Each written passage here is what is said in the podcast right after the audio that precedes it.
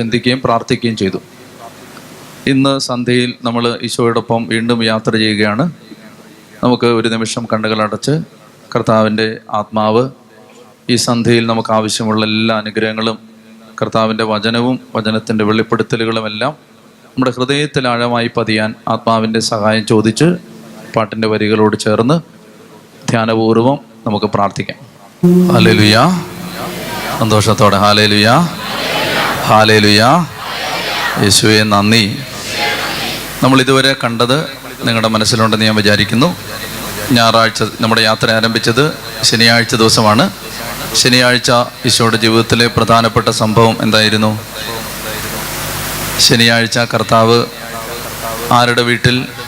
ലാസറിന്റെ വീട്ടിൽ ഭക്ഷണം കഴിക്കാൻ പോയി. ആ സമയത്ത് അവിടെ വെച്ച് നടന്നൊരു പ്രധാനപ്പെട്ട സംഭവമാണ് തൈലാഭിഷേകം. ആ രാത്രി ഈശോ ബഥാനിയായിൽ അന്തിയുറങ്ങി പിറ്റേ പ്രഭാതത്തിൽ കർത്താവ് കഴുതപ്പുറത്ത് കയറി ജെറുസലേമിലേക്ക് കടന്നുപോയി. അവിടെ വെച്ച് ഉണ്ടായ സംഭവ വികാസങ്ങൾ നമുക്കറിയാം. ദേവാലയം ഈശോ ശുദ്ധീകരിച്ചു. ദേവാലയ അധികൃതരെല്ലാം യേശുവിനെതിരായി. അതിനുശേഷം കർത്താവ് ആ രാത്രിയിൽ ഞായറാഴ്ച രാത്രിയിൽ എവിടേക്ക് മടങ്ങിപ്പോയി? ബഥാനിയയിലേക്ക് മടങ്ങിപ്പോയി. ലാസറിന്റെ വീട്ടിലേക്ക് മടങ്ങിപ്പോയി. പിറ്റേ ദിവസം രാവിലെ ഈശോ ദേവാലയത്തിലേക്ക് വരികയാണ്. ദേവാലയത്തിലേക്ക് വരുമ്പോഴാണ് ഈശോ അത്തിമരത്തെ ശപിക്കുന്നത്. അവിടുന്ന് ഈശോ ദേവാലയത്തിലേക്ക് വന്ന് ദേവാലയത്തിലേക്ക് വന്നിട്ട് ദേവാലയത്തിൽ പഠിപ്പിച്ചതെല്ലാം ഏത് ദിവസമാണ്? തിങ്കളാഴ്ചയാണോ ചൊവ്വാഴ്ചയാണോ? ദേവാലയത്തിൽ ഇരുന്ന് പഠിപ്പിച്ചു തർക്കിച്ചത് പഠിപ്പിച്ചത് തിങ്കളാണോ ചൊവ്വയാണോ? അപ്പോൾ തിങ്കളാഴ്ച കർത്താവ് എന്താ ചെയ്തേ? ദേവാലയത്തിലേക്ക് ചെന്നു അവിടെ എല്ലാം ചുറ്റി നടന്ന് കണ്ടിട്ട് തിരിച്ചുപോയി. അതിനൊരു അർത്ഥമുണ്ട് അതായത് തിങ്കളാഴ്ച ദിവസമായിരുന്നു പെസകായിക്ക് കൊല്ലാൻ പോകുന്ന കുഞ്ഞാടുകളെ ദേവാലയത്തിൽ തെരഞ്ഞെടുത്ത് മാറ്റി നിർത്തുന്ന ദിവസം തിങ്കളാഴ്ചയായിരുന്നു. അപ്പോൾ കർത്താവ് കുഞ്ഞാട് ദേവാലയത്തിലേക്ക് തന്നെ തന്നെ പ്രസന്റ് ചെയ്യാനായിട്ട് പോയതാണ്. അവിടെ ചെന്നിട്ട് ഹാജര് വെച്ചിട്ട് തിരിച്ചു വന്നു. പെസകായിക്ക് ബലി കഴിക്കപ്പെടേണ്ട കുഞ്ഞാടുകളെ ദേവാലയത്തിൽ തെരഞ്ഞെടുത്ത് കറയോ ചുളിവോ കളങ്കമോ ഇല്ലാത്ത കുഞ്ഞാടുകളെ തെരഞ്ഞെടുത്ത് മാറ്റി നിർത്തുന്ന ദിവസമായിരുന്നു തിങ്കളാഴ്ച. അപ്പോൾ കർത്താവ് തിങ്കളാഴ്ച ദിവസം ദേവാലയത്തിലേക്ക് ചെന്നു. താൻ പെസക കുഞ്ഞാടാണ്. ആ കുഞ്ഞാട് തന്നെ തന്നെ ദേവാലയത്തിൽ പ്രസന്റ് ചെയ്തു തിരിച്ചുപോയി. ചൊവ്വാഴ്ച ദിവസത്തെ സംഭവവികാസങ്ങൾ നമ്മൾ കണ്ടു. വരുന്ന വഴിക്ക് അവർ ഒരു കാഴ്ച കണ്ടു. എന്താണ്? ബഥാനിയയിൽ നിന്ന് ജെറുസലേമിലേക്ക് വരുന്ന വഴിക്ക്? എന്താ കണ്ടേ? അത്തിവൃക്ഷം ഉണങ്ങിപ്പോയിരിക്കുന്നു. ഇനി അവർ ദേവാലയത്തിലേക്ക് വന്നു. ദേവാലയത്തിലേക്ക് വന്നതിന് ശേഷം എന്തെല്ലാം നടന്നു? എല്ലാ കൂട്ടരുമായിട്ടും ഈശോ തർക്കത്തിലും വാദപ്രതിവാദങ്ങളിലും ഏർപ്പെടുകയാണ്. അപ്പോൾ എല്ലാവരും യേശുവിനെതിരായി. അങ്ങനെ നമ്മൾ ഇതുവരെ കണ്ടത് സമൂഹത്തിലെ വിവിധ വിഭാഗങ്ങളെല്ലാം യേശുവിനെതിരായി. ഇപ്പോൾ നിലവിൽ ബുധനാഴ്ച ദിവസത്തെ അവസ്ഥ ഇതാണ്. ജെറുസലേം ദേവാലയത്തിലേക്ക് ഇനി കർത്താവിന് നേരെ വന്ന് കയറാൻ പറ്റാത്ത വിധത്തിൽ എല്ലാവരും എതിരായി. ചൊവ്വാഴ്ച ദിവസം കർത്താവ് വിശ്വമിശിക ദേവാലയത്തിൽ നിന്ന് മടങ്ങിപ്പോകുന്നതോടുകൂടി ഇനി പരസ്യമായി ജെറുസലേമിലേക്ക് ഒരിക്കലും പ്രവേശിക്കാൻ പറ്റാത്ത വിധത്തിൽ ജെറുസലേമിൽ യേശുവിന് സകലരും എതിരായി. അപ്പൊ നമ്മൾ കാണുന്ന ഇങ്ങനെയാണ് ജനക്കൂട്ടത്തിന്റെ പ്രതീക്ഷ നശിച്ചു. റോമൻ ആധിപത്യത്തിൽ നിന്നും ഞങ്ങളെ വീണ്ടെടുക്കുമെന്ന് അവർ തെറ്റിദ്ധരിച്ച മിശികായാണെന്ന് ഈ ഭൗതിക അർത്ഥത്തിൽ യേശുവിനെ മനസ്സിലാക്കിയ ആ ജനത്തിന്റെ സകല പ്രതീക്ഷകളും തകിടം മറിച്ചുകൊണ്ട് കർത്താവ് തന്റെ രാജ്യം ഐഹികമല്ല എന്ന് തെളിയിക്കുകയാണ്. അപ്പോൾ അവിടെ ജനത്തിന് ഇനി പ്രതീക്ഷയില്ല. ജനം ഇനി യേശുവിനെ കാത്തിരുന്നിട്ടും കാര്യമില്ല. ദേവാലയ അധികൃതരെല്ലാം യേശുവിനെതിരായി ദേവാലയത്തിലേക്ക് ഇനി യേശുവിന് ധൈര്യപൂർവം കയറി ചെല്ലാൻ പറ്റില്ല. ഇനി മറ്റൊരു പ്രശ്നം ഇതാണ്. ദേവാലയത്തിൽ ഇത്രയും പ്രശ്നം ഉണ്ടാക്കുകയും സീസറിന് കൊടുക്കേണ്ടത് സീസറിന് ദൈവത്തിന് കൊടുക്കേണ്ടത് ദൈവത്തിന് എന്ന് പറഞ്ഞ് ഹെറോദസ് പക്ഷക്കാരെ വെറുപ്പിച്ച് പരിസയരെയും സതുക്കായരെയും നിയമജ്ഞരെയും കാടടച്ച് ആക്ഷേപിച്ച് അവരുടെ മുഴുവൻ പൊള്ളത്തരങ്ങളും തുറന്നു കാണിച്ച് സത്യത്തിൽ അവരുടെ ആത്മാവിന്റെ അവസ്ഥ എന്താണെന്ന് പച്ചയ്ക്ക് തുറന്നു കാണിച്ച് സകലരുടെയും കണ്ണിൽ കരടായി മാറിയ യേശു. അവരെന്താ ചെയ്യുന്നത്? വായിക്കേണ്ടത് മത്തായിയുടെ സുവിശേഷം ഇരുപത്തി ആറാം അധ്യായം ഒന്ന് മുതലുള്ള വാക്യങ്ങളാണ്. ഇതാണ് അതിന്റെ ഉപസംഹാരം. ഇത്രയും കാര്യങ്ങൾ സംഭവിച്ചു കഴിയുമ്പോൾ യേശുവിനെ അവർ എങ്ങനെയാണ് ഇനി കൈകാര്യം ചെയ്യാൻ പോകുന്നത്? അതാണ് മത്തായിയുടെ സുവിശേഷം ഇരുപത്തി ആറാം അധ്യായം ഒന്ന് മുതൽ. ഉച്ചത്തി വായിച്ചേ. യേശു ഈ വചനങ്ങളെല്ലാം അവസാനിപ്പിച്ച ശേഷം ശിഷ്യന്മാരോട് പറഞ്ഞു രണ്ട് ദിവസം കഴിഞ്ഞ് പെസകായാണെന്ന് നിങ്ങൾക്കറിയാമല്ലോ. മനുഷ്യപുത്രൻ ക്രൂശിക്കപ്പെടാനായി ഏൽപ്പിക്കപ്പെടും. പ്രധാന പുരോഹിതന്മാരും ജനപ്രമാണികളും കയ്യാപ്പാസ് എന്ന പേരായ പ്രധാനാചാര്യന്റെ കൊട്ടാരത്തിൽ സമ്മേളിച്ച് യേശുവിനെ ചതിവിൽ പിടികൂടി വധിക്കേണ്ടതെങ്ങനെയെന്ന് ആലോചിച്ചു. അവർ പറഞ്ഞു തിരുനാൾ ദിവസം വേണ്ട ജനങ്ങൾ ബഹളം ഉണ്ടാക്കും. അപ്പൊ ഇത്രയും കാര്യത്തിലാണ് നമ്മൾ എത്തി നിൽക്കുന്നത്. അപ്പോൾ ഇതാണ് പശ്ചാത്തലം. എന്നെ ശ്രദ്ധിക്കുക. ഇനി വളരെ പ്രധാനപ്പെട്ട കാര്യങ്ങൾ പറയുന്നു. വളരെ ശ്രദ്ധിക്കുക. ഇനിയിപ്പോൾ പ്രശ്നം എന്താണെന്ന് വെച്ചാൽ യേശുവിനെ പിടികൂടണം യേശുവിനെ വധിക്കണം. ഈ ഒരു അവസ്ഥയിലേക്ക് പ്രധാന പുരോഹിതന്മാർ അന്നാസും കയ്യാപ്പാസും പുരോഹിതന്മാരെല്ലാവരും നിയമജ്ഞരെല്ലാവരും ഹെറോദേസ് പക്ഷക്കാരെല്ലാവരും ഒരുമിച്ച് ഏക മനസ്സോടെ ഒരു ആശയരൂപീകരണം നടക്കുകയാണ്. എവിടെ വെച്ചാണ് ഈ മീറ്റിംഗ് നടക്കുന്നത്? യേശുവിനെ വധിക്കണമെന്ന് തീരുമാനം എടുക്കുന്നത് എവിടെ സമ്മേളിച്ച മീറ്റിങ്ങിലാണ് പ്രധാനാചാര്യനായ പ്രധാന പുരോഹിതനായ കയ്യാപ്പായുടെ കൊട്ടാരത്തിൽ സമ്മേളിച്ച ഒരു മീറ്റിങ്ങിൽ വെച്ച് അവർ തീരുമാനം എടുത്തു യേശുവിനെ എങ്ങനെയെങ്കിലും കൊല്ലണം. യേശുവിനെ ചതിയിൽ പിടിച്ച് കൊല്ലണം. കാരണം എന്താണ്? നേരിട്ട് പിടിക്കാൻ പറ്റാത്തത്. ബഹളം ഉണ്ടാക്കും. ആര്? ജനക്കൂട്ടം ബഹളം ഉണ്ടാക്കും. ഇനി എന്നെ ശ്രദ്ധിക്കുക. യേശുവിനെ പിടിക്കുന്നതിന് ഇവരുടെ മുമ്പിൽ രണ്ട് പ്രശ്നങ്ങൾ ഉണ്ടായിരുന്നു. യേശുവിനെ അറസ്റ്റ് ചെയ്യുന്നതിന് പ്രധാന പുരോഹിതന്മാരുടെ മുമ്പിൽ ഉണ്ടായിരുന്ന രണ്ട് പ്രശ്നങ്ങൾ. ഒന്നാമത്തേത് എല്ലാ ദിവസവും പകൽ അവൻ ദേവാലയത്തിലേക്ക് വരുന്നു സന്ധ്യക്ക് എങ്ങോട്ടോ അപ്രത്യക്ഷമാകുന്നു. എങ്ങോട്ടാണ് പോകുന്നതെന്ന് ആർക്കും അറിയില്ല. ഒരു വിഷയം ഇതാണ്. അപ്പൊ യേശു എല്ലാ ദിവസവും വൈകുന്നേരം എങ്ങോട്ടോ അപ്രത്യക്ഷമാകും നിങ്ങൾ മനസ്സിലാക്കിയിരിക്കേണ്ടത് ഏതാണ്ട് പത്തിരുപത് ലക്ഷം ആളുകൾ സമ്മേളിച്ചിരിക്കുന്ന ഒരു നഗരമാണ്. അപ്പോൾ ഒരു പത്തിരുപത് ലക്ഷം. ഇപ്പം നമുക്ക് തിരുവനന്തപുരത്തിന്റെ ഭാഷയിൽ പറഞ്ഞാൽ വേണ്ട അത് പറയണ്ട.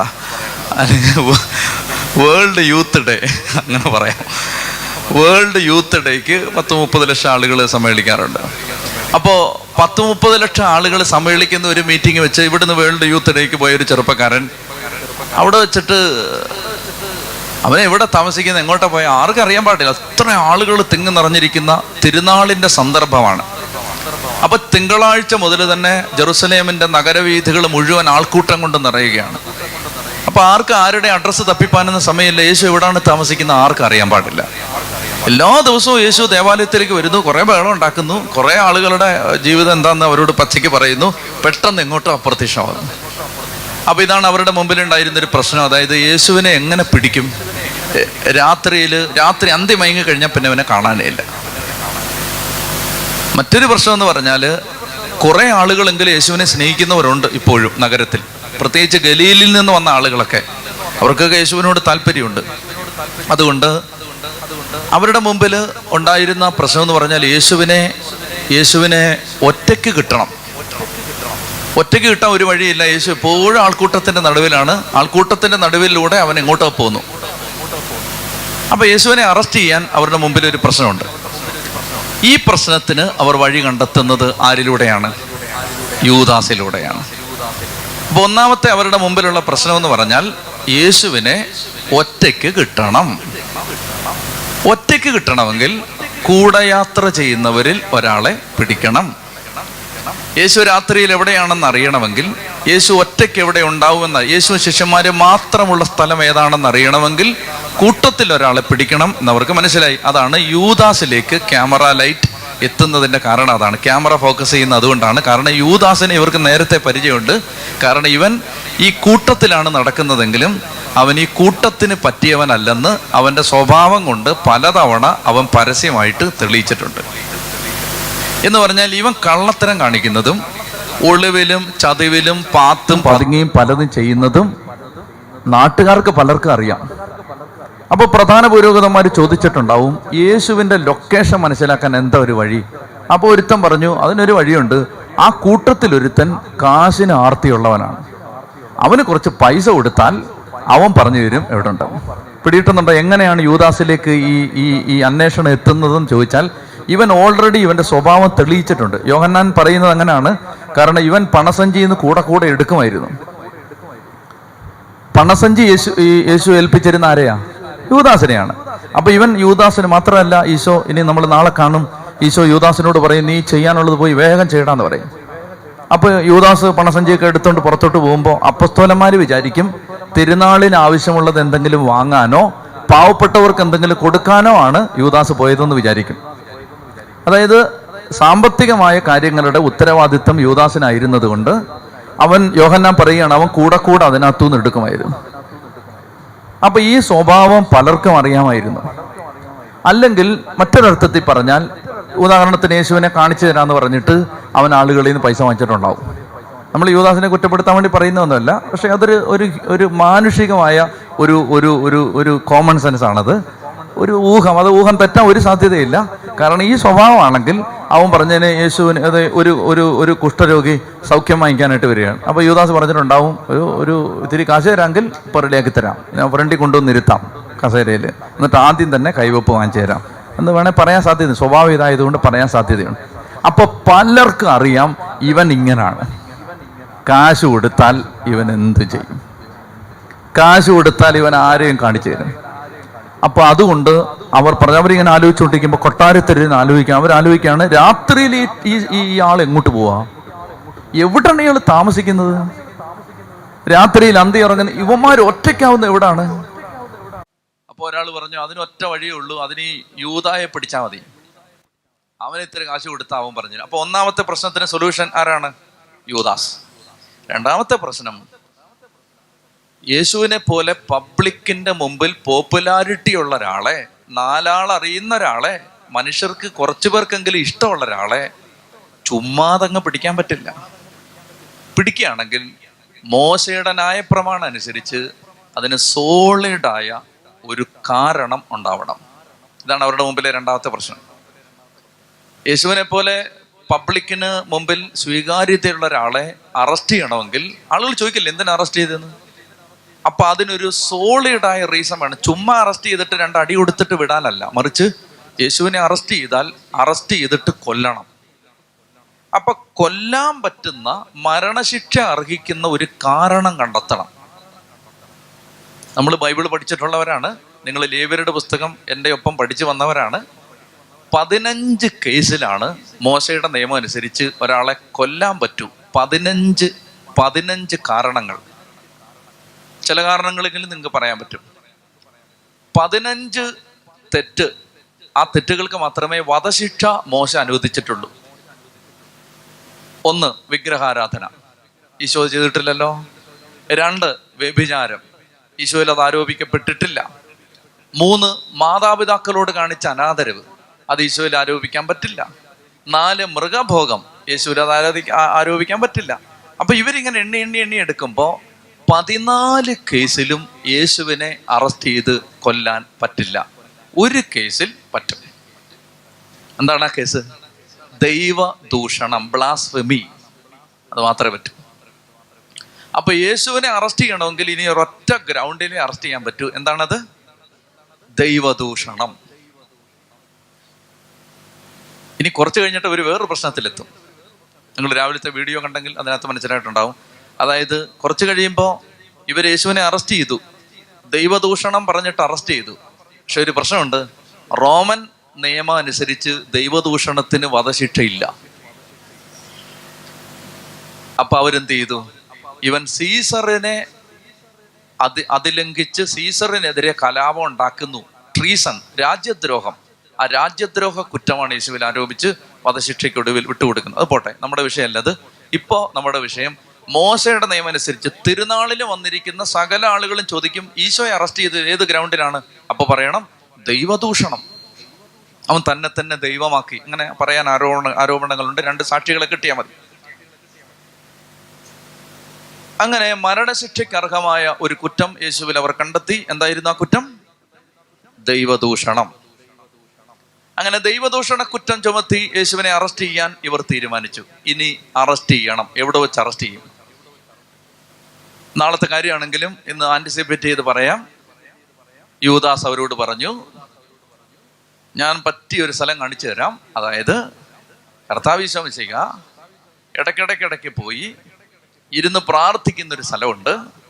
മിക്കവാറും അവിടെ തന്നെ ഉണ്ടാവും. ഉണ്ടെങ്കിൽ ഞാൻ എന്തെങ്കിലും ഒരു ഇൻഫർമേഷൻ തരാം. അപ്പൊ എന്ന് പറഞ്ഞിട്ട് ഗച്ചമൻ തോട്ടത്തിൽ വെച്ച് യൂദാസ് യേശുവിനെ കാണിച്ചു കൊടുക്കുന്നു. പോട്ടെ നാളത്തെ കാര്യമാണ്. ഇത്രയുമാണ് നമ്മുടെ ഇന്നത്തെ കാര്യം. ഇന്ന് സൈലന്റ് വെനസ്ഡേ ആണ്. ഇന്ന് സൈലന്റ് ആയിരുന്നോ നിങ്ങൾ ആയിരുന്നോ? അതായത് ഇന്ന് ഈശോ ഒന്നും കാര്യമായിട്ടൊന്നും മിണ്ടിയിട്ടില്ല. അപ്പൊ അങ്ങനെ നിശബ്ദത പാലിച്ച കർത്താവ് ഭയങ്കര കണക്ക് കൂട്ടലുകൾ നടത്തുകയാണ്. ഞാൻ അങ്ങനെ ചിന്തിച്ചുകൊണ്ടിരുന്ന ഈശോയുടെ മനസ്സിലേക്ക് നിങ്ങളെ വിളിക്കുകയാണ്. നമുക്ക് യേശുവിന്റെ മനോവ്യാപാരം നമുക്കറിയാൻ പാടില്ല കർത്താവ് എന്താ ചിന്തിച്ചത് ഞാൻ ഇന്ന് മുഴുവൻ ആലോചിച്ചുകൊണ്ടിരുന്ന ഇതാണ്. എന്തായിരിക്കും കർത്താവ് എന്ന് ചിന്തിച്ചത്?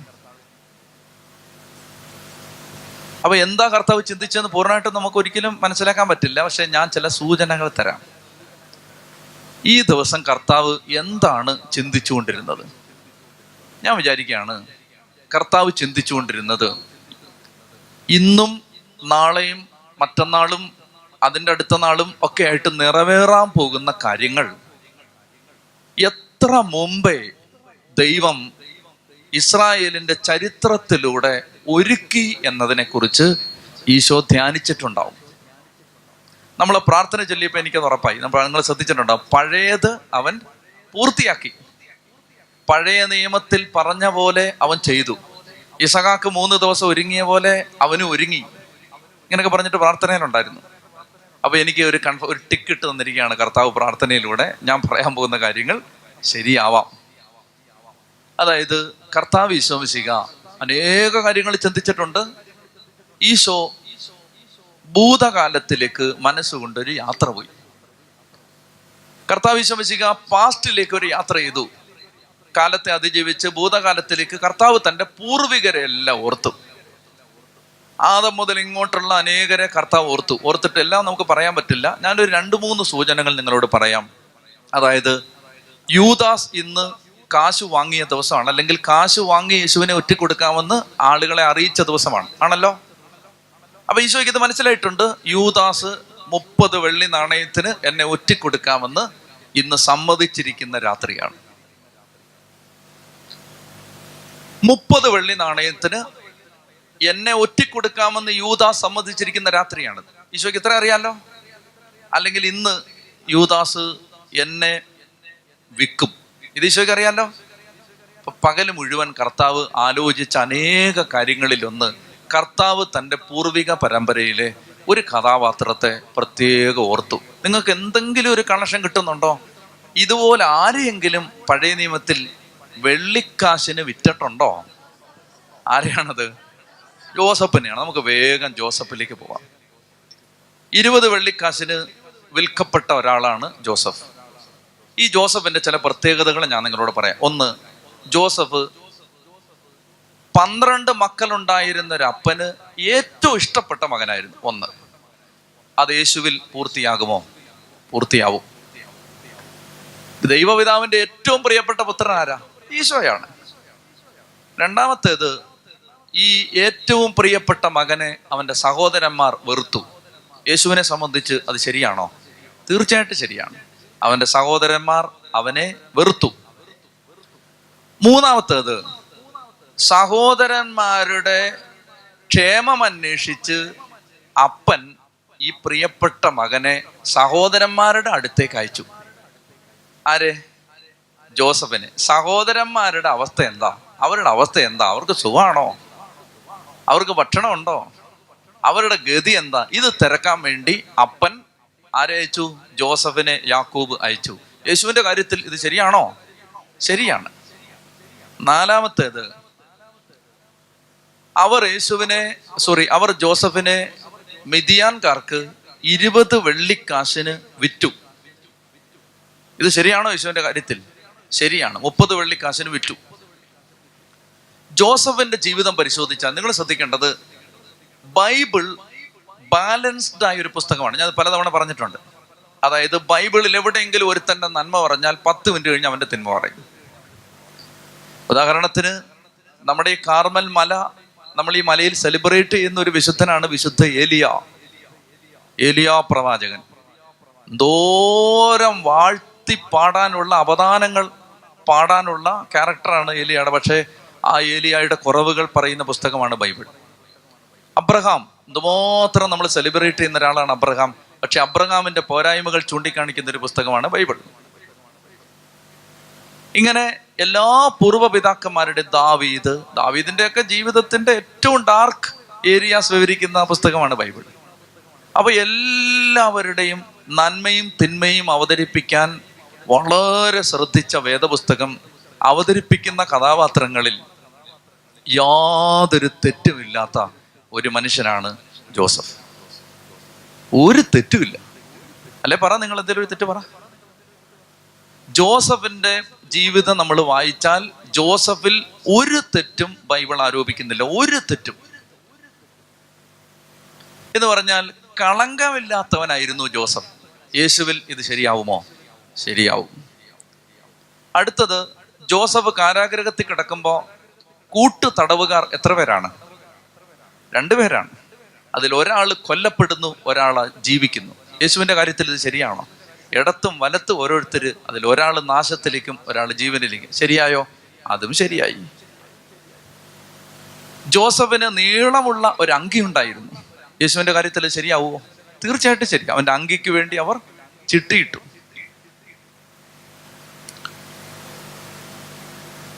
ഇനി ഇതിനകത്ത് ഏറ്റവും പ്രധാനപ്പെട്ട കാര്യം ജോസഫിനെ ഇരുപത് വെള്ളിക്കാശിന് വിറ്റത് ആരാണ്? സഹോദരന്മാരിൽ ആരാണ്? സഹോദരന്മാരിൽ ആരാണ്? യൂത ആരാണ്? എടുത്തോ എടുത്തോ. ഒരു സംശയം വേണ്ട എടുത്തോ. ഉൽപ്പത്തി പുസ്തകം മുപ്പത്തിയേഴാം അധ്യായം എടുത്തോളുക. ഉൽപ്പത്തി മുപ്പത്തിയേഴ് ഇരുപത്തി അഞ്ച് വായിച്ചേ. ഉൽപ്പത്തി മുപ്പത്തിയേഴ് ഇരുപത്തി അഞ്ച്. അവർ ഭക്ഷണം കഴിക്കാനിരുന്നപ്പോൾ ഗലയാദിൽ നിന്ന് വരുന്ന ഇസ്മായിലിയരുടെ ഒരു യാത്രാ സംഘത്തെ കണ്ടു. അവർ സുഗന്ധ പശയും പരിമളദ്രവ്യങ്ങളും കുന്തുരുക്കവും ഒട്ടകപ്പുറത്ത് കയറ്റി ഈജിപ്തിലേക്ക് പോവുകയായിരുന്നു. അപ്പോൾ യൂത തന്റെ സഹോദരന്മാരോട് പറഞ്ഞു നമ്മുടെ സഹോദരനെ കൊന്നവന്റെ രക്തം മറച്ചു വെച്ചത് കൊണ്ട് നമുക്ക് എന്ത് പ്രയോജനം ഉണ്ടാവുക വരിക. നമുക്കവനെ ഇസ്മായിലിയർക്ക് വിൽക്കാം. മതി. ആരാ? ആരാണ് ഇസ്മായിലിയർക്ക് ജോസഫിനെ വിറ്റത്? അപ്പൊ ഇരുപത് വെള്ളിക്കാശിന് ജോസഫിനെ വിൽക്കാൻ കാരണമായ കഥാപാത്രത്തിന്റെ പേര് യൂത യേശുവിൽ ഇത് ശരിയാവുമോ? ശരിയാവും. അവസാനത്തേത്. ഈ ജോസഫിനെ സഹോദരന്മാര് വെറുത്തു വിജാതീയര് സ്വീകരിച്ചു. ജോസഫിനെ സഹോദരന്മാര് വെർ- ഉപേക്ഷിച്ചു പക്ഷെ ആര് സ്വീകരിച്ചു? വിജാതീയര് സ്വീകരിച്ചു. ഈജിപ്ത് പ്രധാനം പറയില്ലേ? ഈജിപ്തുകാര് സ്വീകരിച്ചു. ഈജിപ്തുകാർ സ്വീകരിച്ചിട്ട് എന്ത് സംഭവിച്ചു? ഈ ജോസഫ് ഒടുവിൽ നീതീകരിക്കപ്പെട്ട് ഫറവോയുടെ വലതുവശത്തേക്ക് ഉയർത്തപ്പെട്ടു. ഇത് യേശുവിൽ ശരിയാവുമോ? ശരിയാവുമോ? ശരിയാവും. ഇതെല്ലാം യേശു ശരിയാവും. അടുത്തത് അങ്ങനെ നീതീകരിക്കപ്പെട്ട ഇതാണ് ശ്രദ്ധിക്കേണ്ടത്. അങ്ങനെ നീതീകരിക്കപ്പെട്ട ജോസഫ് ധാന്യം സംഭരിച്ച് തന്റെ കാലത്തെ ക്ഷാമത്തിൽ നിന്ന് രക്ഷിച്ചു. ധാന്യത്തിലൂടെ ക്ഷാമത്തിൽ നിന്ന് രക്ഷിച്ചു. ഇത് യേശുവിൽ ശരിയാവുമോ? അപ്പം ഇത് യേശുവിൽ ശരിയാവുമോ? ഉറക്കെ പറഞ്ഞേ ഹാലേ ലുയാ ഈശോ ഇതെല്ലാം ഓർക്കുക. എത്ര ഭംഗിയായി പഴയ നിയമം തന്നിൽ പൂർത്തിയാവുന്നു എന്ന് ഈശോ. നിങ്ങൾക്കത് പിടികിട്ടിയോ? ധ്യാനി ധാന്യത്തിലൂടെ? എങ്ങനെയാ കർത്താവ് വിശ്വസിക്കുക എന്ന് ലോകത്തെ വീണ്ടെടുത്തോണ്ടിരിക്കുന്നത് ധാന്യത്തിലൂടെയാണ് ഗോതമ്പപ്പത്തിലൂടെയാണ്. ഈശോ ഇതെല്ലാം ഓർക്കുകയാണ് എത്ര മനോഹരമായി പഴയ നിയമം ഇതാ എന്നിൽ പൂർത്തിയായിക്കൊണ്ടിരിക്കുകയാണ്. ചെത്തി പറഞ്ഞേ ഹാലേ ലുയാ ചതി പറഞ്ഞേ ഹാലേ ലുയാ ഹാലേ ലുയാ ഹാലേ ലുയാ ഇനി നിങ്ങൾക്ക് അറിയാവുന്ന മറ്റൊരു സൂചനയാണ് അറിയാവുന്നതാണ് നേരത്തെ പറഞ്ഞിട്ടുള്ളതാണ്. രണ്ടാമത്തെ കർത്താവ് ഓർക്കാണ് തന്റെ വേറൊരു വല്യപ്പൻ. ആ വല്യപ്പന്റെ പേരാണ് ഇസഹാക്ക്. ഇസഹാക്കിന്റെ പ്രായം ഞാൻ നിങ്ങളോട് പറഞ്ഞിട്ടുണ്ട്. ഇസഹാക്ക് കൊച്ചു പയ്യനായിരുന്നോ? അല്ല he was in his thirties മുപ്പത് മുപ്പത് മുപ്പത്തൊന്ന് മുപ്പത്തിരണ്ട് മുപ്പത്തി മൂന്ന് പ്രായമാണ് ഇസഖാക്കിനെ ബലി കഴിക്കാൻ കൊണ്ടുപോകുന്ന സമയത്ത്. ഇസഖാക്കിനെ ബലി കഴിക്കാൻ കൊണ്ടുപോകുന്ന സമയത്ത് ഇസഖാക്കിന് വേണമെങ്കിൽ അപ്പനെ തള്ളിയിട്ടിട്ട് അവിടുന്ന് രക്ഷപ്പെടാം. പക്ഷെ അപ്പൻ തന്നെ ബലി കഴിക്കാൻ ഒരു തീരുമാനം എടുത്തപ്പോൾ വിധേയത്വത്തോടെ അനുസരിച്ച് ഇസഖാക്ക് യേശുവിൽ അത് പൂർത്തിയാവുമോ? പൂർത്തിയാവും. ഇസഖാക്കിനെയും കൊണ്ട് അബ്രഹാം പോയത് എങ്ങോട്ടാണ്? മോറിയ മലയിലേക്കാണ് മോറിയ പർവതത്തിന്റെ മറ്റൊരു സ്ഥാനത്താണ് കാൽവരി മല അത് യേശുവിൽ പൂർത്തിയാവുമോ? പൂർത്തിയാവും. ഇസഖാക്ക് ചുമന്നുകൊണ്ട് പോയത് എന്താണ്? വിറക് കെട്ടാണ്. ഈശോ ചുമന്നത് എന്താണ്? മരക്കുരിശാണ്. രണ്ട് മരത്തിന്റെ പ്രോഡക്റ്റ് ആണ് യേശുവിൽ പൂർത്തിയാവുമോ? പൂർത്തിയാവും. പോകുന്ന വഴിക്ക് ഇസഹാക്ക് ചോദിക്കുന്നുണ്ട് അപ്പ തീയുണ്ട് വിറകുണ്ട് ബലിക്കുള്ള കുഞ്ഞാട് ഇവിടെ. മകൻ അപ്പനോടുള്ള സംശയം. ഈശോ മരത്തെ തൂങ്ങി കിടന്നുകൊണ്ട് ചോദിക്കുന്നുണ്ട് അപ്പ നീ പോലും എന്നെ കൈവിട്ടോ? യേശുവിൽ പൂർത്തിയാവുമോ? പൂർത്തിയാവും. തങ്ങൾ എന്താണോ ചുമന്നുകൊണ്ട് വന്നത് അതിന്റെ മീതെ അവരെ പിടിച്ചു കെട്ടി ബന്ധിച്ചു. യേശുവിൽ പൂർത്തിയാവുമോ? പൂർത്തിയാവും. നേരത്തെ പറഞ്ഞിട്ടുണ്ട് ഇസഹാക്കിനെ എന്നാൽ വെറുതെ വിട്ടു വെറുതെ വിട്ടിട്ട് ഇസഹാക്കിനെ വെറുതെ വിട്ടിട്ട് അബ്രഹാം ചോദിച്ചു പിന്നെ എന്ത് ബലിയർപ്പിക്കും? അപ്പോ ദൈവം പറഞ്ഞു തിരിഞ്ഞു നോക്കാൻ പറഞ്ഞു. അബ്രഹാം തിരിഞ്ഞു നോക്കുമ്പോ മുൾച്ചെടികൾക്കിടയിൽ കൊമ്പുടക്കി കിടക്കുന്ന ഒരു മുട്ടാടിനെ കണ്ടു. മുട്ടാടിന്റെ ഡിസ്ക്രിപ്ഷൻ എന്താണ്? മുൾച്ചെടികൾക്കിടയിൽ കൊമ്പുടക്കി കിടക്കുന്ന മുട്ടാട്. ഒന്ന് സൂക്ഷിച്ചു നോക്കിക്കേ. മുൾക്കിരീടം വെച്ച യേശുവിനെ കാണാൻ പറ്റുന്നുണ്ടോ അതിനകത്ത്? കാണാൻ പറ്റുന്നുണ്ടോ? മുൾച്ചെടികൾക്കിടയിൽ കൊമ്പുടക്കി കിടക്കുന്ന ഒരു മുട്ടാട്. ചതി പറഞ്ഞേ ഹാലേലുയാ. ഈശോ ഓർക്കുകയാണ് എത്ര ഭംഗിയായി പഴയ നിയമം തന്നിൽ പൂർത്തിയാവാൻ പോകുന്നു. ഈ സന്ദർഭത്തിൽ നമുക്ക് ചിന്തിക്കാവുന്ന മറ്റൊരു ഉദാഹരണമാണ് ദാവീദിന്റെ ജീവിതം. ദാവീദിന്റെ ജീവിതത്തിൽ എന്നെ ശ്രദ്ധിക്കുക നമുക്ക് നിങ്ങൾ കേട്ടാൽ മതി. ഒരു പക്ഷെ നിങ്ങൾക്ക് അറിയാവുന്ന വചനഭാഗങ്ങളായിരിക്കും. ദാവീദിന്റെ ജീവിതത്തിൽ ഇങ്ങനെ ഒരു സംഭവം ഉണ്ടായി. ദാവീദിന്റെ മകൻ മകന്റെ പേരാണ് അബ്സലോം. ദാവീദിന്റെ മകനായ അബ്സലോം ദാവീദിന്റെ മകളായ താമാറിനെ മാനഭംഗപ്പെടുത്തി. പെങ്ങളെ ഉപദ്രവിച്ച അബ്സലോമിനെ സോറി അബ്സലോം അല്ല അമ്നോൻ സോറി ദാവീദിന്റെ മകനായ അമ്നോൻ താമാറിനെ മാനഭംഗപ്പെടുത്തി. അപ്പോൾ ഇത് മനസ്സിലാക്കി അബ്സലോം അമ്നോനെ കൊന്നു. അമ്നോനെ കൊന്നു. എന്നിട്ട് അബ്സാലോമിന് നാട്ടിൽ നിൽക്കാൻ നിവൃത്തിയില്ലാതെ ദാവീദിനെ പേടിച്ച് അബ്സാലോം ഒളിച്ചോടി. ഒളിച്ചോടി അബ്സാലോം വർഷങ്ങൾക്ക് ശേഷം മടങ്ങി വന്നു. മടങ്ങി വന്നിട്ട് കൊട്ടാരത്തിന്റെ മുറ്റത്ത് നിൽക്കുകയാണ്. ആര് ദാവിദിനെ കാണാൻ വന്നാലും അബ്സാലോം വന്നിട്ട് അവരോട് ചോദിക്കും എന്തിനു പോയതാ കൊട്ടാരത്തിൽ? അവരവരുടെ സങ്കടം പറയും. അവരുടെ സങ്കടം പറയുമ്പോൾ ദാവീദ് അവരോട് പറയും നിങ്ങളുടെ സങ്കടം ദാവീദ് പരിഹരിച്ചോ? അബ്സാലോം അവരോട് പറയും നിങ്ങളുടെ സങ്കടം ദാവീദ് പരിഹരിച്ചോ? ഇല്ല. നിങ്ങൾക്ക് പ്രയാസം ഉണ്ടല്ലേ ഉണ്ട്. അപ്പോൾ അബ്സാലോം പറയും ഞാനെങ്ങാണോ ആയിരുന്നു രാജാവെങ്കിൽ ഞാൻ നിങ്ങളുടെ കേസ് നന്നായിട്ട് തീർത്തേനെ. എല്ലാ ദിവസവും കൊട്ടാരത്തിന്റെ മുറ്റത്ത് നിന്ന് പരാതി ബോധിപ്പിക്കാൻ എത്തുന്ന ആയിരക്കണക്കിന് ആളുകളെ നേരിട്ട് കണ്ട് അവരെല്ലാം അബ്സാലവും കയ്യിലെടുത്തു. അനേകം പേരെ ഇവനിങ്ങനെ ആലിംഗനം ചെയ്യും. അപ്പൊ ഇവർ എനിക്ക് എന്ത് സ്നേഹമുള്ള ചെറുപ്പക്കാരനാണ് എന്ന് വിചാരിച്ചിട്ട് അവർ ചിന്തിക്കും ദാവീദിന് പകരം ഇവൻ രാജാവായിരുന്നെങ്കിൽ. അങ്ങനെ ഇരിക്കുമ്പോഴാണ് അബ്സാലവും സൈനികരെ തന്റെ പക്ഷത്താക്കി ദാവീദിനെതിരെ ഒരു വിപ്ലവം ഉണ്ടാക്കി ദാവീദിനെ കൊട്ടാരത്തിൽ നിന്ന് പുറത്താക്കി. ദാവീദ് കൊട്ടാരത്തിൽ നിന്ന് പുറത്താക്കി പുറത്താക്കപ്പെട്ടിട്ട് എന്നെ ശ്രദ്ധിച്ചേ. ഇത് ജെറുസലേം ആണെങ്കിൽ ജെറുസലേമിൽ നിന്ന് കിഴക്കോട്ട് നോക്കിയാൽ കാണുന്ന മലയുടെ പേരാണ് ഒലിവ് മല. ആ ജിയോഗ്രഫിക്കൽ ലൊക്കേഷൻ നിങ്ങളുടെ മനസ്സിൽ വേണം. ജെറുസലേമിൽ കൊട്ടാരത്തിന്റെ മുറ്റത്ത് ഇറങ്ങി നിന്നിട്ട് അല്ലെ മട്ടുപ്പാവിൽ നിന്നിട്ട് ദാവീദ് കിഴക്ക് ഭാഗത്തേക്ക് നോക്കിയാൽ ഉയർന്നു കാണുന്ന മലയുടെ പേരാണ് എന്ത് മല? ഒലിവ് മല. അവിടാണ് അതിനടുത്താണ് ഈ ബഥാനിയ ലാസറിന്റെ ഒക്കെ വീടൊക്കെ. ഇവിടെ നിന്ന് നോക്കിയാൽ ഇങ്ങനെ കാണാവുന്ന ഒരകലം. മൂന്ന് കിലോമീറ്ററേ ഉള്ളൂ. അപ്പൊ ദാവീദ് കൊട്ടാരത്തിൽ നിന്ന് പുറത്താക്കപ്പെട്ടിട്ട് എങ്ങോട്ട് പോണം? ഇവിടെ നിന്നാൽ ഇവൻ കൊല്ലും. അങ്ങനെ കൊട്ടാരത്തിൽ നിന്ന് ഓടി രക്ഷപ്പെടുന്ന ദാവീദ് വേഗം ഓടിപ്പോകുന്നത് ഈ ഒലിവ് മലയിലേക്കാണ്. അങ്ങനെ ദാവീദും അനുചരന്മാരും പാത്തും പതുങ്ങിയും ദൂരം കുറച്ചേ ഉള്ളെങ്കിലും ഇവരിങ്ങനെ പരസ്യമായിട്ട് യാത്ര ചെയ്യാൻ പറ്റാതെ അന്തി മയങ്ങുന്നവരെ കാത്തിരുന്നിട്ട് ഇവരിങ്ങനെ സങ്കടപ്പെട്ട് പ്രയാസപ്പെട്ട് ഒലിവ് മലയുടെ കയറ്റം കയറുകയാണ്.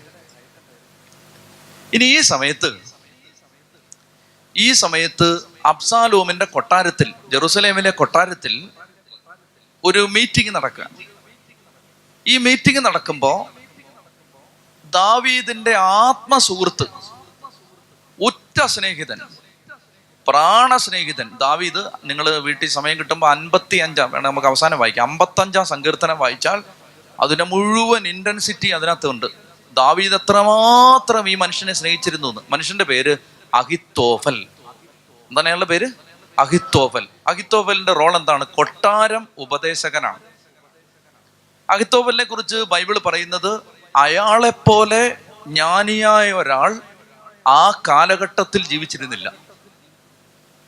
ഇതിനേക്കാൾ ജ്ഞാനിയായ ഒരാളെ കിട്ടാനില്ല. അതുകൊണ്ട് ദാവീദ് എന്ത് കാര്യം ചെയ്യണമെങ്കിലും ആരുടെ ഉപദേശം ചോദിക്കും? അഹിത്തോഫലിന്റെ ഉപദേശം. മാത്രമല്ല വെറും ഉപദേശം മാത്രമല്ല ദാവീദിന്റെ ആത്മസ്നേഹിതൻ. ദാവീദ് ഇതുപോലെ സ്നേഹിച്ചിരുന്ന മറ്റൊരു സ്നേഹിതനെ ഉള്ളൂ ജോനാഥൻ. ജോനാഥൻ ഗർഭോ കുന്നുകളിൽ മരിച്ചു വീണു. അപ്പൊ ഈ ഗർഭോവ കുന്നുകളിൽ ജോനാഥനും സാവൂളും മരിച്ചു വീണ് കഴിയുമ്പോൾ ആത്മസ്നേഹിതൻ നഷ്ടപ്പെട്ട് കഴിയുമ്പോൾ പിന്നെ ദാവീദിന്റെ ആത്മസുഹൃത്താണ് പേരെന്താണ്?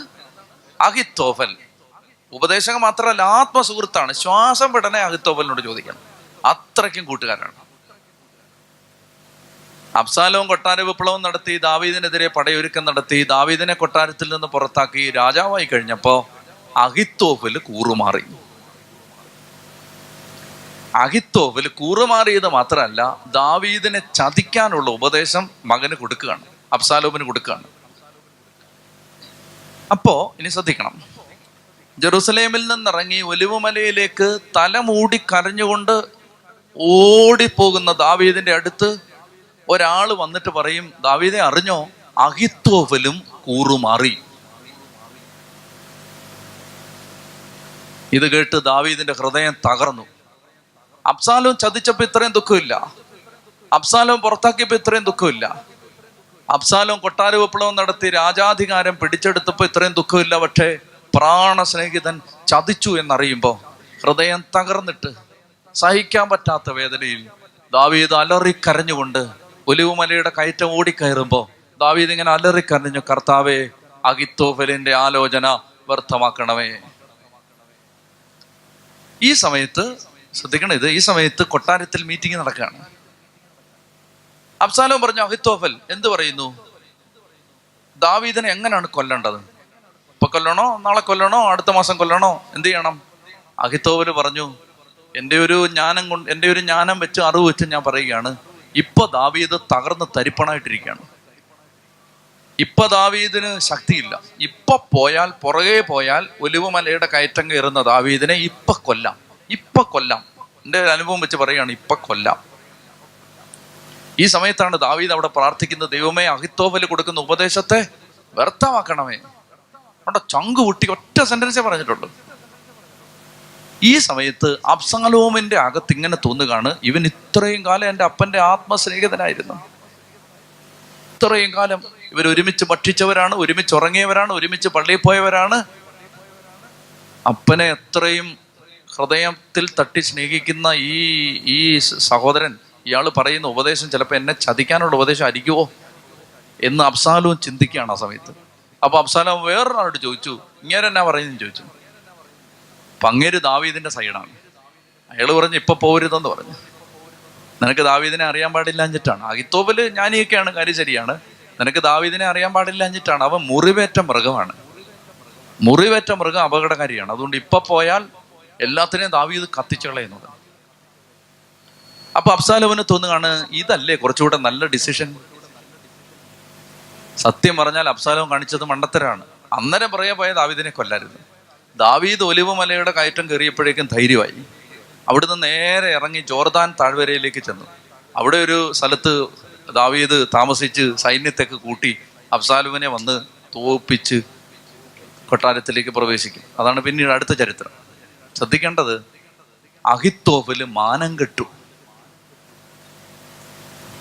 ദാവീദിനെ ചതിച്ചു. അബ്സാലോം തന്റെ ഉപദേശം സ്വീകരിച്ചില്ല. തന്റെ ചതിപ്രയോഗങ്ങൾ ലക്ഷ്യ ലക്ഷ്യം കണ്ടില്ല. അപ്പൊ ഈ മനുഷ്യൻ എന്ത് ചെയ്തു? അയാൾ ശ്രദ്ധിക്കണം. അയാൾ ഒരു കഴുതപ്പുറത്ത് കയറി നേരെ വീട്ടിലെത്തി. എല്ലാ കാര്യങ്ങളും ക്രമീകരിച്ചു. എന്നിട്ട് കെട്ടി ഞാന്ന് ചത്തു. അഹിത്തോഫൽ ആരുടെ നിഴലാണ്? യുദാസ്. ഒലിവുമലയുടെ കയറ്റം കരഞ്ഞുകൊണ്ട് കയറുന്ന ദാവീദിനെ പോലെ നാളെ അന്ത്യത്താഴം കഴിഞ്ഞിട്ട് ഈ കരഞ്ഞോണ്ട് ഈശോ ഈ കയറ്റം കയറും.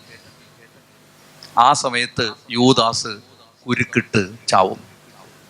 പഴയ നിയമം പുതിയ നിയമത്തിൽ പൂർത്തിയാവുന്ന കാണുന്നുണ്ടോ? ഇതെല്ലാം ഈശോ ചിന്തിച്ചുകൊണ്ടിരിക്കുക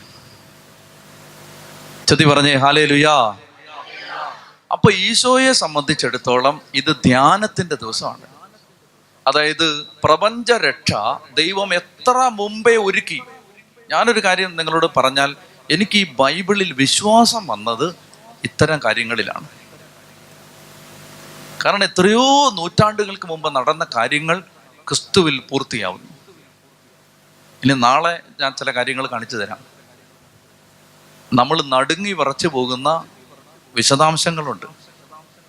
അതായത് എത്ര നൂറ്റാണ്ടുകൾക്ക് മുമ്പ് നടന്ന ചില കാര്യങ്ങൾ യേശു ക്രിസ്തുവിൽ അക്ഷരാർത്ഥത്തിൽ പൂർത്തിയാവുക. ഈശോ പഴയ നിയമത്തെ മുഴുവൻ പൂർത്തീകരിക്കുകയാണ്.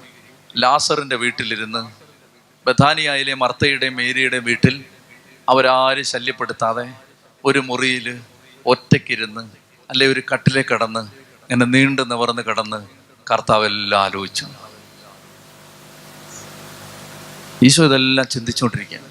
വേറെ ഒന്നും ചെയ്യുന്നില്ല. ഇന്നത്തെ ദിവസം ആക്ടിവിറ്റി ഒന്നുമില്ല. കർത്താവ് ഇങ്ങനെ ഇതെല്ലാം ആലോചിച്ചുകൊണ്ടിരിക്കുകയാണ്. പഴയ നിയമം തന്നിൽ പൂർത്തിയാവാൻ പോവാണ്. ഇനി നാളെ രാവിലെ മുതൽ അല്ലെങ്കിൽ നാളെ ഏതാണ്ട് ഉച്ച മുതൽ കർത്താവ് ഭയങ്കര ആക്റ്റീവ് ആവാൻ പോവാണ്. ഇനി ഭയങ്കര സ്പീഡാണ്. പിടിച്ചാൽ കിട്ടാത്ത സ്പീഡാവും.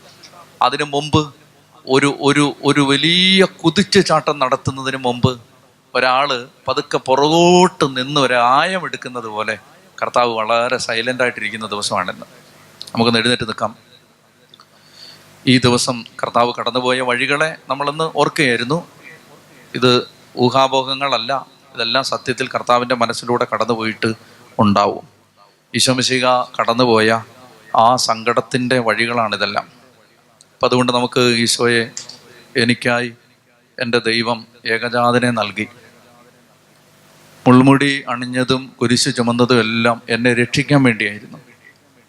അപ്പോൾ നമുക്ക് ഈ ദിവസങ്ങളിൽ നിങ്ങൾക്ക് നിങ്ങൾ നിങ്ങൾ എന്ത് പറയുന്നു? നിങ്ങൾക്ക് സന്തോഷമാണോ ഏ? നിങ്ങൾക്ക് ഇവിടെ മടുക്കുന്നുണ്ടോ? നിങ്ങൾക്ക് സന്തോഷമാണോ അപ്പോൾ നമുക്ക് ഈ ഒരു ഞങ്ങൾ വിൽസനച്ചനും ഞാനും പറയായിരുന്നു സത്യത്തിൽ കർത്താവിനെ സ്നേഹിക്കുന്നവരെ കാണണമെങ്കിൽ ഈ ഹോളി വീക്കിന് നോക്കണം. ശനിയാഴ്ചകളിൽ വരുന്നവരെ കണ്ടിട്ടൊന്നും നമ്മൾ വലിയ വിരൽ പിടിക്കരുത്. ഇത് സ്നേഹം ഉള്ള ആളുകൾ ഇതിനകത്തിരിപ്പുണ്ട്. സ്നേഹമുള്ളവർ ഇവിടൊക്കെ തന്നെ ഉണ്ട്. അപ്പൊ അതുകൊണ്ട് നമുക്ക് ആ കർത്താവിന്റെ ആ സ്നേഹം ആ സ്നേഹത്തിൽ നിന്ന് കർത്താവ് നമുക്ക് വാരിക്കോരി തരും. അസാധാരണമായ ഒരു അനുഭവം നാളെ നമുക്ക് പകലൊക്കെ ധ്യാനം ഉണ്ടാവും. പകലൊക്കെ നമ്മൾ നാളെ കുർബാനയ്ക്ക് വേണ്ടി രാവിലെ മുതൽ നമ്മളങ്ങ് ഒരുങ്ങും. അപ്പം നിങ്ങൾ വൈകുന്നേരങ്ങളിൽ വരുന്ന ആരെങ്കിലും പകൽ വരാത്തവരുണ്ടെങ്കിൽ നാളെ പകൽ വന്നോണം. നാളെ ഒരു അസാധാരണമായ ദിവസമായിരിക്കും. നാളെ വൈകുന്നേരത്തെ മൂന്ന് മണിയുടെ വിശുദ്ധ കുർബാനയ്ക്ക് വേണ്ടി നമ്മൾ പ്രഭാതം മുതൽ ഒരു വചനം ധ്യാനിച്ച് ധ്യാനിച്ച് ധ്യാനിച്ചൊരുങ്ങാൻ പോവുകയാണ്. എന്നിട്ട് അതിന്റെ കൾമിനേഷനായിട്ടായിരിക്കും നമ്മൾ ബലിയർപ്പിക്കുന്നത്. നാളെ രാത്രിയിൽ വലിയ കാര്യമായ വചന ശുശ്രൂഷ ഉണ്ടാവണമെന്ന് നിർബന്ധമില്ല. നാളെ പകലായിരിക്കും നമ്മൾ നാളെ കാരണം ഈശോയുടെ കൂടെ യാത്ര ചെയ്യണം. ഈശോയുടെ കൂടെ യാത്ര ചെയ്യണമെങ്കിൽ നമുക്ക് കർത്താവിന്റെ ടൈം സോണിലേക്ക് പ്രവേശിക്കണം. അപ്പോൾ അതുകൊണ്ട് നാളെ പിന്നീട് വൈകുന്നേരം ഉള്ള കാര്യങ്ങളൊക്കെ നമ്മൾ ദുഃഖവെള്ളിയാഴ്ചയുമായി ബന്ധപ്പെട്ട ചിന്തകളായിട്ട് എടുക്കും. അപ്പോൾ നാളെ പകൽ സമയത്ത് നിങ്ങൾ ഫ്രീ ആണെങ്കിൽ ഇവിടെ വൈകുന്നേരങ്ങളിൽ വരുന്നവർ താല്പര്യമുണ്ടെങ്കിൽ പകൽ സമയത്ത് വരണം. പകൽ നമ്മൾ വിശുദ്ധ കുർബാനയ്ക്ക് വേണ്ടി നന്നായിട്ട് ഒരുങ്ങും. നാളെ നമ്മൾ അർപ്പിക്കുന്ന ബലി നമ്മുടെ ജീവിതത്തിൽ വലിയ ഒരു മാറ്റത്തിന് കാരണമാകും. വലിയ ദൈവാനുഗ്രഹത്തിന് കാരണമാകും. നമ്മുടെ കുടുംബങ്ങളുടെ വിടുതലിന് കാരണമാകും. അതിനെക്കുറിച്ച് ഞാൻ പറയാം. ഇപ്പോൾ കണ്ണടച്ചേ ഈ പാട്ടിന്റെ വരികളിലൂടെ എനിക്കായി എന്റെ ദൈവം ഏകജാതനെ നൽകി.